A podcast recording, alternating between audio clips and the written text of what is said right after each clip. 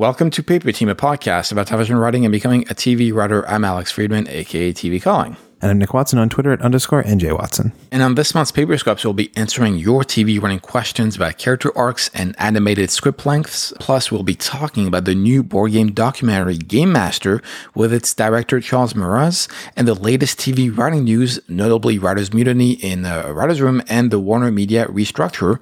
So let's get started. First up, we have some Paper Team podcast news.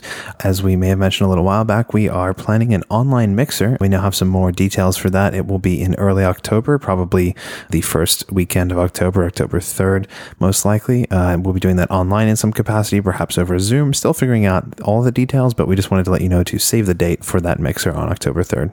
Absolutely. Yeah. We've wanted to do a mixer for a while now. Obviously, we had one at the top of the year and last year, but because of uh, COVID, etc., we were not able to do another one in the second half of this year. So we thought, you know, why not just do an online thing? And we're still figuring out the details, as Nick mentioned. So tune in for that in early October. But in the meantime, we have a bunch of uh, shout outs and emails that we received. And the first one comes from Jack Furman, who thanked us for our feedback from the Paper D session on his uh, teaser user, and he says, Hi, Alex and Nick. I just listened to this morning's episode, and I wanted to thank you both so much for giving my piece a read and your thoughts. That teaser has already been scrapped, and I've done a major overhaul of the pilot, scrapping the documentary angle and changing the co protagonist's very unfortunate name. I'm a tremendous fan, and I've learned so much from listening to you guys. Keep on making great work and stay well. Very best, Jack. Yeah, thank you, Jack. We're always uh, happy to provide useful feedback on people's teasers, and I'm glad that you're diving back in and making your script the best it can be. And also, in terms of a shout out or a comment, the podcast is on many platforms. And I discovered recently that we are on a platform called Podbean. Have you ever heard of Podbean, Nick? Uh, sounds familiar, vaguely. sure. So Podbean, I guess, is a, a, podcast about beans. No, it's a platform uh, for podcast, and we actually got comments. It's not just iTunes; it's also on other platforms where people comment on our episodes on Paper Team. And so someone commented on our PT 182 episode, which was all about TV staffing versus TV selling, and they just said, "Love the episode. So much jewels on it. Thank you so much." So thank you to whoever uh, mysterious anonymous person commented on this episode on uh, Podbean of all places. And we also had some shout outs on Twitter. Uh, a lot of people often ask the question on Twitter what podcast they should be listening to. And luckily, we have some awesome dedicated listeners who like to shout us out there. So the first one here is a question from Ken H., who said, What's your favorite screenwriting podcast on iTunes you like to listen to? And so one of our listeners, Jenny Fumarolo, said, I also like Paper Team with TV Calling and NJ Watson, Happier in Hollywood with Elizabeth Craft and Sarah Fain, and To Live in Dialogue in LA with Aaron Tracy. I've got a lot in the queue. So thank you for the shout out, Jenny. And those are some other really good podcasts too that you mentioned. And uh, the next one was from uh, Script and Emmy, who also asked about this podcast. And Erica Land uh, mentioned uh, that Paper Team is a great place. And in fact, someone else in that thread mentioned Paper Team, and someone responded, I'm adding Paper Team to my queue just because that name is awesome. Reply on that thread from our good friend of the podcast, Hilliard Guess from Screenwriters Rant Room, said, uh, Don't forget on the page, Paper Team, Script Notes, WJ West, The Business, Catch a Break, Children of Tendu, Happier in Hollywood, Wordy Girl Entertainment Entertainment, and all the others. So thank you for that awesome list that included us, Hilliard. And also, we had Rachel Horonchich, who answered another thread uh, saying that Paper Team with TV Calling and NJ Watson is an amazing podcast. Especially love their now three part series on how to write a TV pilot.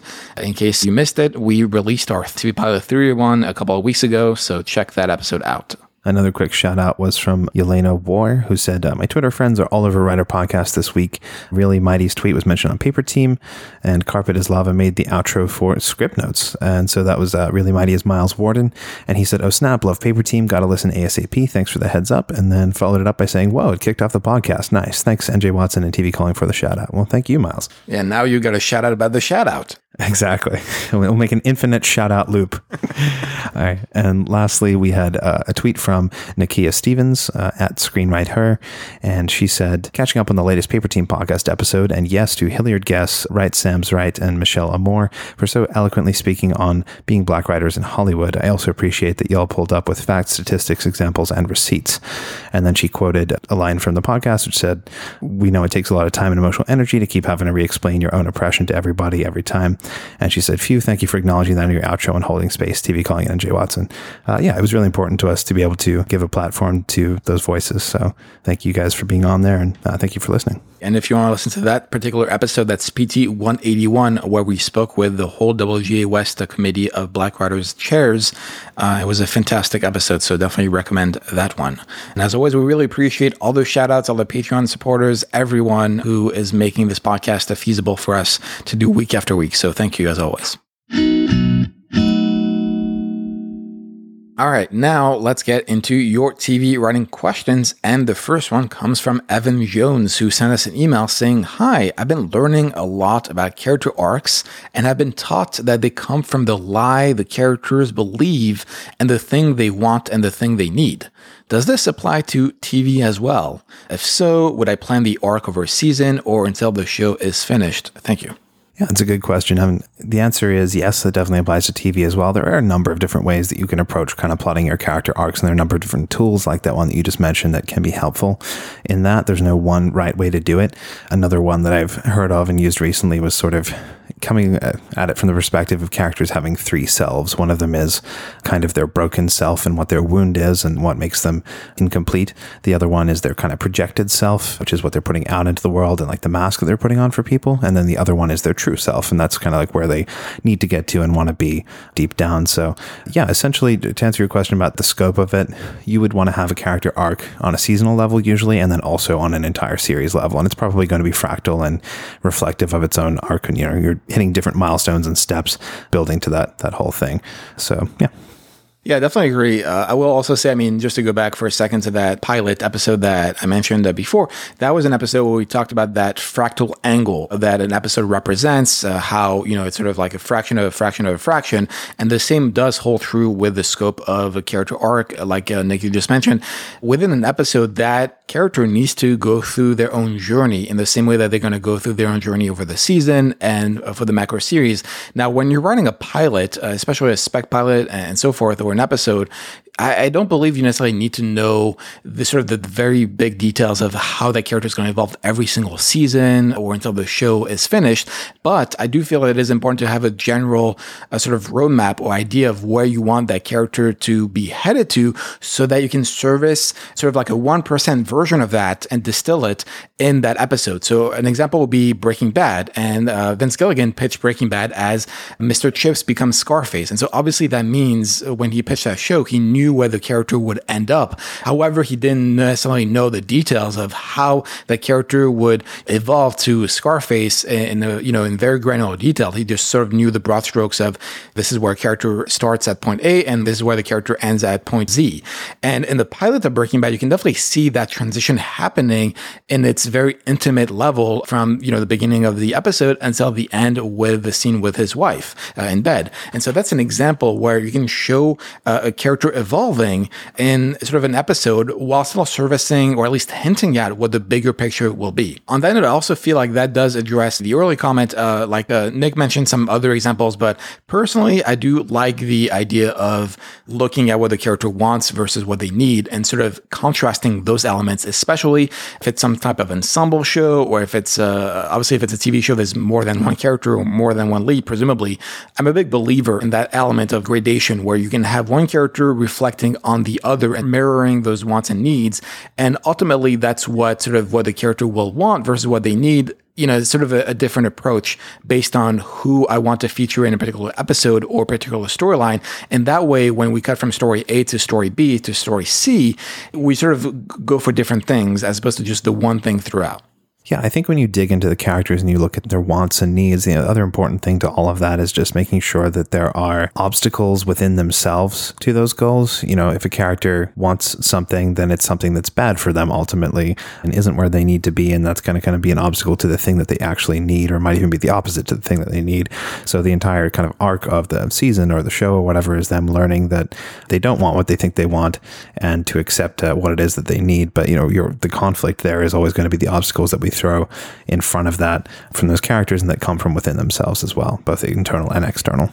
It's sort of what uh, Evan mentioned in terms of the lie we tell ourselves or the character believes. Uh, again, it's sort of a reflection of who we are as people. We are very subjective beings. We think we know what's right and what's wrong. And usually that causes our doom. I mean, maybe not in real life, but at least uh, figuratively speaking, in sort of a storyline, that should be the idea of, uh, uh, especially in a tragedy or something like that, where what we think is right, where what we are pursuing is actually our doom at the end of the day. And so that's another version of that where we're putting obstacles in front of ourselves. Now, that's obviously hard to really be prescriptive about, oh, what does that look like, practically speaking, because everybody's uh, characters and stories are going to be different. But that's a really interesting point that uh, you mentioned.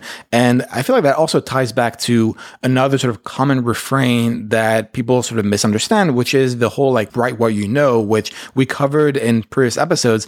But the short version of that is that write what you know doesn't mean write what I know how to cook or bake. And so I'm only going to be able to write a show about a chef or a baker. It just means write what you know emotionally, write what you know about your experiences, and write what you know about your subjective experience as a person. And so I feel like those elements can inform your decision in regards to your character arcs and the way you approach those narratives as well. Another important distinction between character arcs over a feature film and character arcs over a television series is that usually, you know, in the same way as, as, the story structure, a feature film has a very defined beginning and an end point. And once it's done, the kind of story is closed and we feel this real sense of resolution. Same with the character arc. A person has changed uh, irrevocably in some way and they're now a different person and they're better for it or worse or whatever it happens to be. In TV, you're kind of always in this back and forth and this push and pull between these two places. And usually you never want to actually fully resolve that character arc. Or if you do, then it starts a new arc in a different way because you want that to be an ongoing part of your story. And if your characters change completely, then your show is kind of different or over. I will say personally, this is obviously a personal preference, but uh, for drama in one hours, I'm much more in favor of burning through story and going through those character changes and evolutions because now, I mean, audiences are well versed in, you know, serialized storytelling and all those different shows that are able to satisfy that heavily serialized narratives that goes hand in hand with the character evolving as opposed to being static. So I definitely agree that, especially with half hours and so forth, that's a constant balance. But for one hour, I, or at least the dramas, generally speaking, I'm definitely on the side of you want to resolve some sort of element of that character's journey without necessarily answering, you know, the whole dilemma of the character. Again, like the, for the Breaking Bad example, he doesn't become Scarface at the end of the pilot or even the end of the first season. You just see that seed and the seed just grows and grows and grows until five seasons later, he's gone, you know, full Heisenberg. All right, and on that note, we wanted to highlight a podcast that we thought our listeners might be interested in. How does an opera singer learn a new role? How does an actress find the perfect accent for her character? What does the director of a TV drama do all day? Those are the questions that Rumaan Alam, Isaac Butler, and June Thomas put to creative people every week on Working. Learn how writers outline novels, how composers get jobs and get paid, and how YouTube creators learn to look into the camera lens. Listen to Working from Slate every Sunday on Apple Podcasts, Spotify, Spotify or wherever you listen. Excellent. Uh, definitely listen to Working. And now let's move on to our second question of the month. And that comes from um, Ben Gowitz, who says Hi, guys. I stumbled across the podcast and website and I'm digging it. Keep up the good work. I was wondering if you could help me out with a quick question. Are you familiar with page ranges for 30 minute animated script? I have found very conflicting amounts on various sites.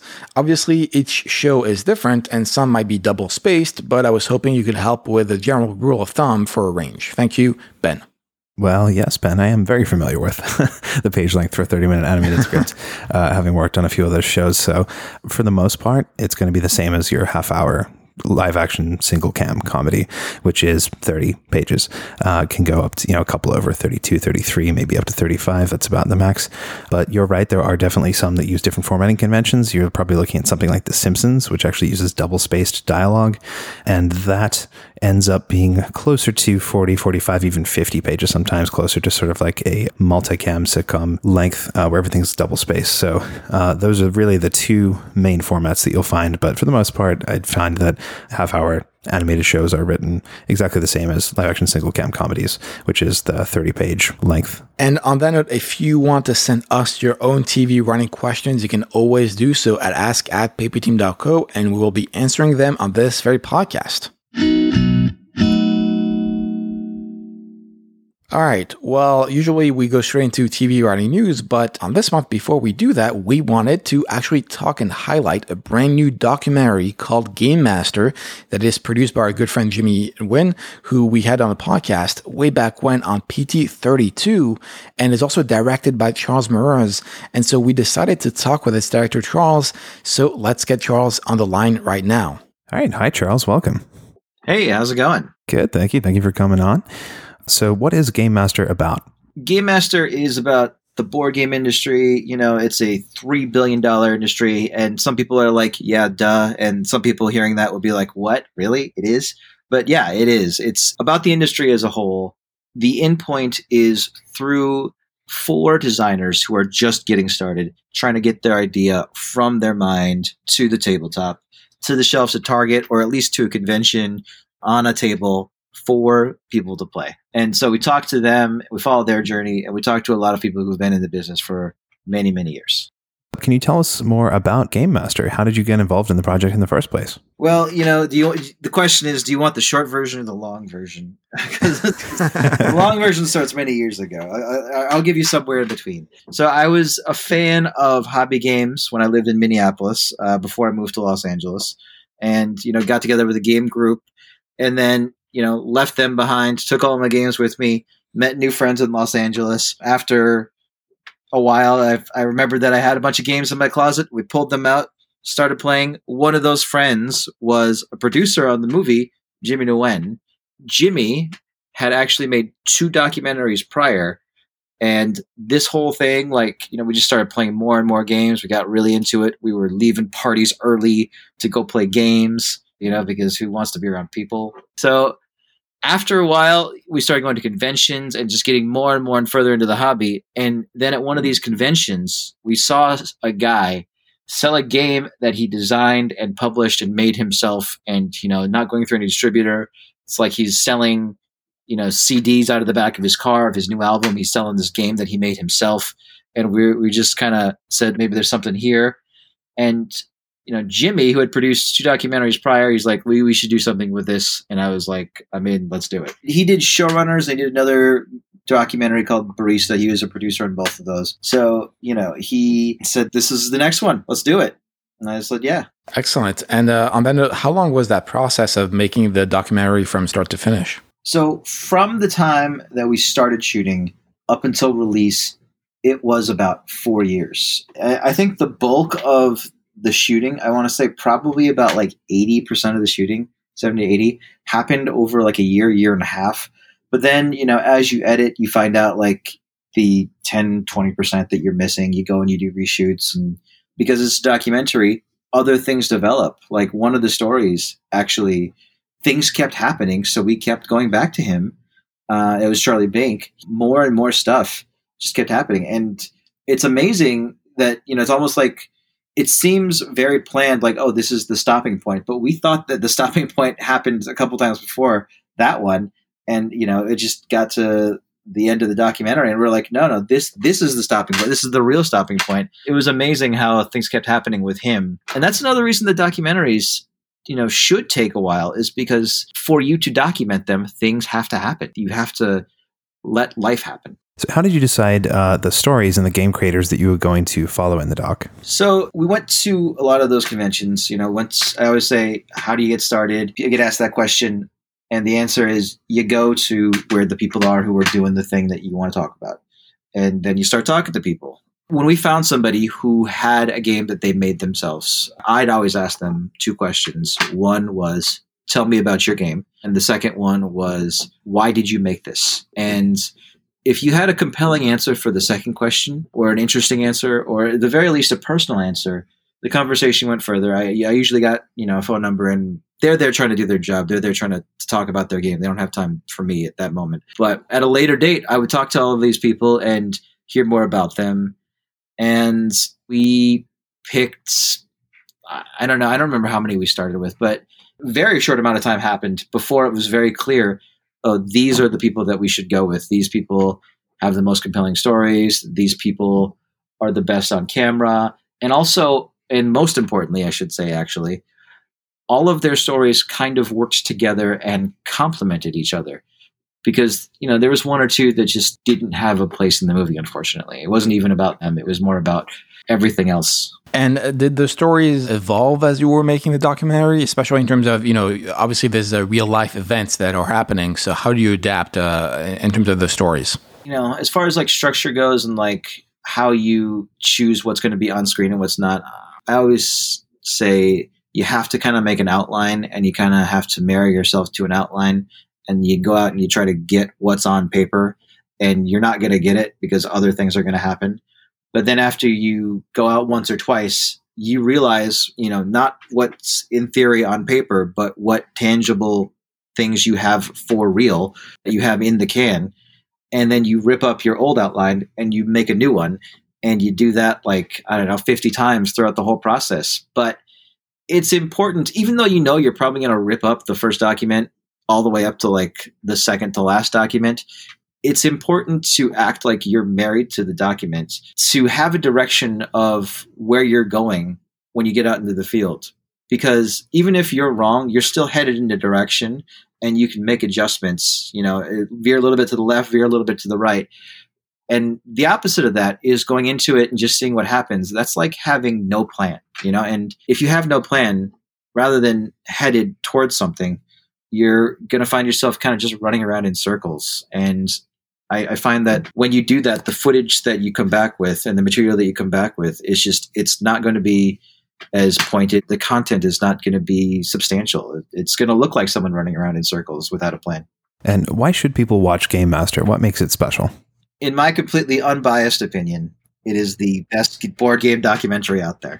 Well, but but really though, you know, it, there's not a lot of board game documentaries out there. I think ours is great, but most importantly, I think it's not just a board game documentary, it's a great documentary.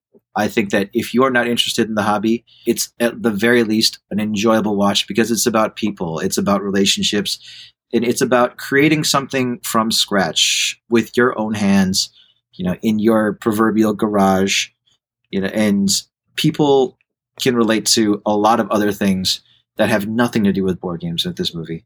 And so it's going to be an enjoyable watch. So if you if you if you love board games, great, and you have you know a spouse, husband, wife, boyfriend, girlfriend, or just a friend who doesn't like them as much, it won't be a problem for them to watch it. You can watch it with them; they'll, they'll have a good time.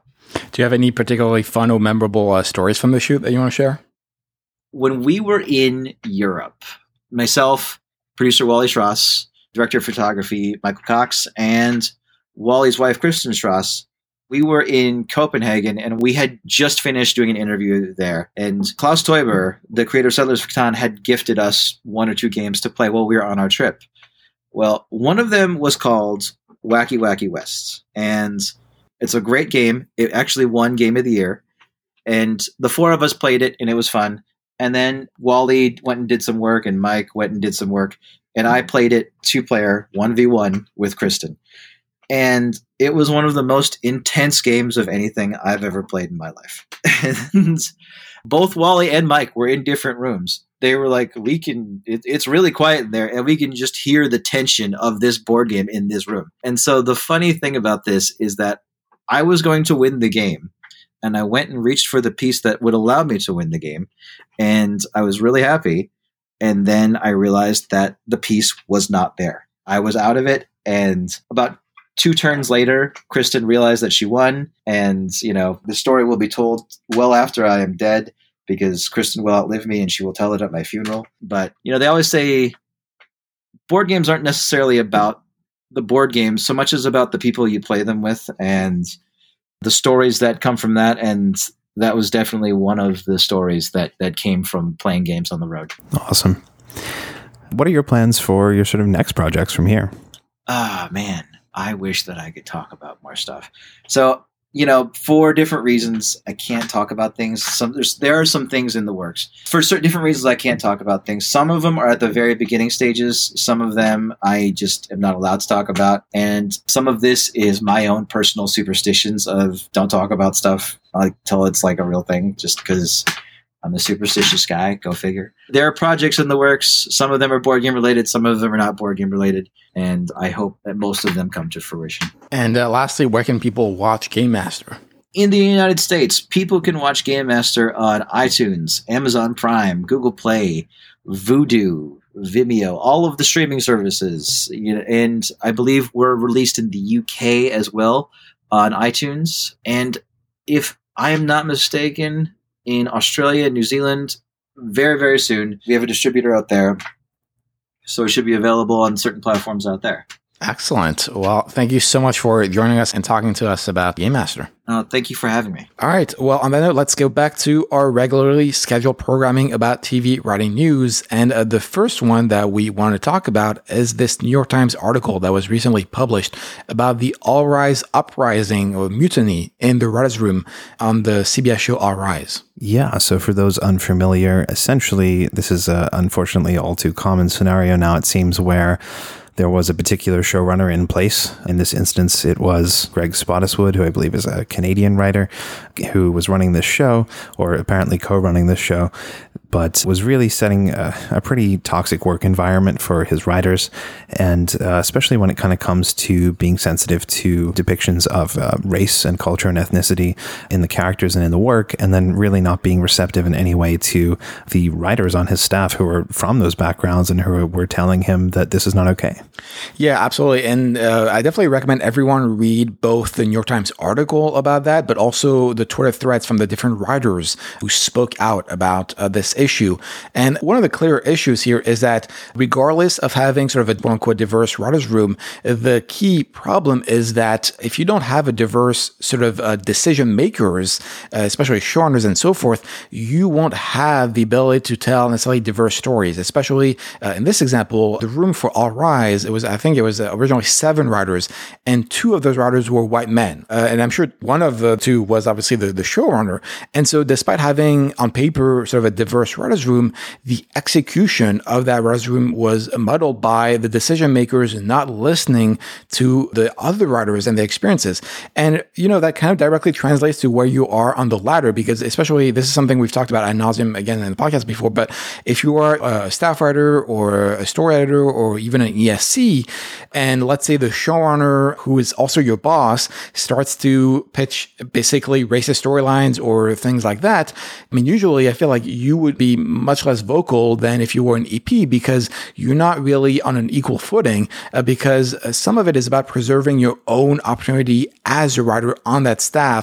And so you don't want to jeopardize that by speaking out. And so that creates a, sort of this culture of let's just go ahead and do whatever the showrunner does or says because I don't want to lose my job, basically. And so that does perpetuate this idea that actually, you know, regardless of the diversity of room, the real issue uh, in my mind, or one of the biggest issues is sort of a top down issue where we need more diverse decision makers and showrunners. Yeah, I definitely agree that that's a big issue. The interesting thing about this situation was that there were a number of high level writers of color in this room, including uh, another executive producer who was meant to be the co showrunner with Greg Spottiswoode, but uh, they really weren't empowering this co showrunner to make any important decisions. And it seemed like they were using him instead as sort of you know, for publicity by having him show up to events to make them look good, but then really not giving him any creative control or power in the room. Exactly. Yeah, I, that is the crux of the issue. Again, I mentioned sort of having diverse decision makers, and to me, that is still the case here, where uh, like you said, you had uh, a person of color at the head, or one of the people that was supposed to be the co-showrunner, but ultimately they were not the decision maker. They were not the person that was being heard by the network or the studio, and so it creates this feedback loop where you need to go through the quote unquote real showrunner to solve those issues, to get approval on storylines, to get approval on set, and so forth. Whereas that fight shouldn't be really happening. It should be uh, coexistence or it should be a divide and conquer situation where you handle this and I handle that. And so it's interesting again in this case because on paper, you know, the room, the makeup of the room and the makeup of the executives and so forth is trending towards a diverse makeup. But the reality is that in execution of that makeup, isn't really uh, compatible with sort of the idea that is is trying to portray. So it's really unfortunate, and I, there's no easy solution here because obviously you know we say uh, hire from the top down and so forth, but uh, like you said, they hired someone, but they just didn't listen to that person. So part of the issue is really uh, giving agency to the people that should be represented on screen and in the room, as opposed to uh, sort of having a placeholder there and then having another person be the real quote unquote showrunner behind the scenes. Yeah, and I, I think that it's, it's a systemic issue. I think that despite the um, ongoing commitment to diversity at CBS, they are still putting disproportionate amount of white showrunners in place. You know, even as recently as a couple of years ago, every single show on CBS was headed by a white showrunner. Often had a white lead in it, and that kind of thing too. Apparently, even this show, the source material was based off of a white judge, and so they they decided to cast a woman of color in the role instead to try to kind of balance that out. But uh, fundamentally, I think that really highlights the difference between authentic, meaningful diversity that comes from taking a show idea created by a person of color that embodies that experience or that point of view or whatever, and staffing that with people who can speak to that and empowering those people to tell those stories, or trying to do this kind of box ticking and, and being performative by taking this very white show with this white showrunner and then just trying to make it look better by having people of color involved in the staff and then not actually listening to them or allowing them to have any actual input. And I think that's, you know, the difference. You can try to make it look as good as you want, but if you're not really uh, committed to diversity and inclusion, then it's not going to come through you can be as performative as you want, but if you don't execute on the idea and if you don't empower the people that need to be listened in a genuine way without fear of repercussion, then the solution, you know, is always going to be uh, slipping through your hands because you're not actively trying to make a solution. You're just sort of disguising and putting a band-aid on the whole issue at hand. Like you said, it's, it is a systemic issue. I mean, the amount of articles recently uh, that have come out about uh, CBS's sort of internal issues is uh, numerous, uh, to put it uh, lightly. You know, the the whole Peter Lenkov of it all is also a recent uh, major issue, and so there's no easy solution here as opposed to i mean the easiest solution is just empower the people that need to be empowered and put them in the capacity where they can be listened to. And in this case on paper it was almost like 85% there in theory but in practice it wasn't there because you had this one or two or however many people that were just curtailing that effort by shutting down any conversation and shutting down any opportunity to have an actual partnership between people as opposed to let me just be the real showrunner here and let me just do my thing.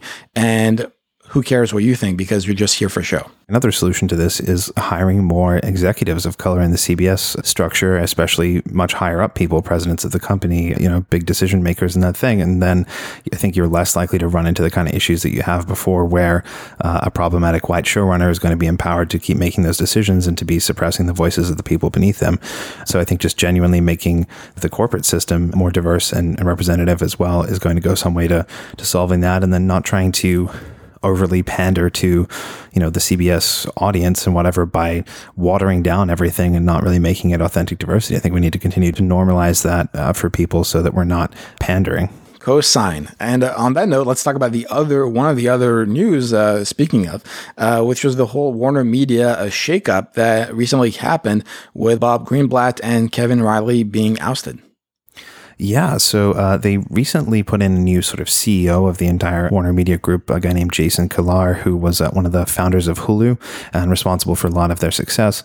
And he has essentially kind of come up with a plan to vastly restructure Warner Media, which involves sort of a lot of layoffs and uh, cuts in a lot of places, putting certain things together. And uh, that's kind of led to this huge shakeup of uh, ousting of, of, Kevin Reilly and Bob Greenblatt and upping of uh, some other folks like Ann Sarnoff and Casey Bloys and really kind of restructuring how the entire Warner Media system works. Yeah, it'll be interesting to see how it actually changes. Uh, speaking of, you know, what we were just talking about, how the whole evolution is going to change the makeup of the content on those platforms, especially the OTT, because now that Warner Media is this huge conglomerate, what is that going to look like for, you know, HBO Max and all those different platforms and OTTs? And how are they going to sort of marry all those different pieces of content together? And obviously, we don't really know yet, uh, you know, sort of the outcome of what the new direction is going to look like, if there's actually going to be a push for diversity, a push for anything like that. So it'll be interesting to see how all that tracks. Yeah, I think from the outside perspective, Warner Media Empire certainly seemed like it was fairly scattered, and they did have a lot of these different brands and services and platforms like HBO, like HBO Max, DC Universe, all these different things that did seem a little bit disparate and probably could be working together in a little bit more harmony. So it'll be interesting to see kind of how those things are now a little more streamlined and synergized and present a united front uh, to the consumers. The other thing to note about all this restructuring is that unfortunately, it looks like it's uh, going to result in significant layoffs across Warner Media. Some people are saying as much as 25% of the company in some areas. That's a, a really unfortunate thing to be happening in the middle of COVID and the pandemic when a lot of people are already uh, struggling for work and uh, perhaps losing the jobs that they've held for a while. So I definitely have a lot of sympathy for uh, the employees there that might be uh, finding themselves out of work now. Absolutely, yeah. It's kind of unfortunate how we're really moving towards a whole momentum where every company is merging into other companies and we're not close to monopolies yet, but we're definitely getting to a point where antitrust laws should be enforced on some capacity. I believe recently the whole Paramount ruling was uh, rejected. I mean, there's a lot of warring trends happening right now in the entertainment industry on the business side uh, in terms of how sort of, you know, one blob is swallowing another blob and then all the blobs are going to become one major blob and then we're all just going to be working under one blob. Yeah, I mean, that's the issue too. And you see stuff like Disney and Fox merging, got a lot of people whose jobs are the same at each company. And so they naturally get kind of thrown out when that happens. And yeah, I, I, hope that there are more companies coming up and providing more opportunities, and we don't just end up with one big company running everything at the end of the day. Because, like you said, with the Paramount decree being reversed, it's looking more and more like we're just still rolling into the one giant uh, corporation. Well, we'll uh, keep you updated on this uh, very worrying uh, news, but hopefully uh, we'll have some uh, better news in uh, coming weeks and months. but before we go, don't forget that we are on Patreon. So if you enjoy this episode, please consider supporting Paper Team via our Patreon page at paperteam.co slash Patreon. That's P-A-T-R-E-O-N. You will get access to our Paper Patreon podcast, cheat sheets, and coming soon, we will also have exclusive updates for upcoming mentorship on Patreon. Patreon. So you can get all of that at paperteam.co slash Patreon, and we can keep producing a great show like this one for you every week. Yeah, so thanks to our listeners for taking the time to tune in. You can get all the show notes for this episode at paperteam.co slash 188. As always, I'm on Twitter at TV Calling. I'm at underscore NJ Watson. If you have any thoughts, feedback, or questions that you want answered on this very podcast, you can always send them to ask at paperteam.co. And next week, we're actually off for Labor Day, uh, but we will be back on Monday, September 14th with the last Paper Tea session of the year. So if you want to get feedback on your teaser, now is your chance. You can send your teaser and perhaps also a summary, a light summary of your pilot at paperteam.co slash teaser to get feedback on air on this very podcast. All right. Well, we'll see you then. See you then.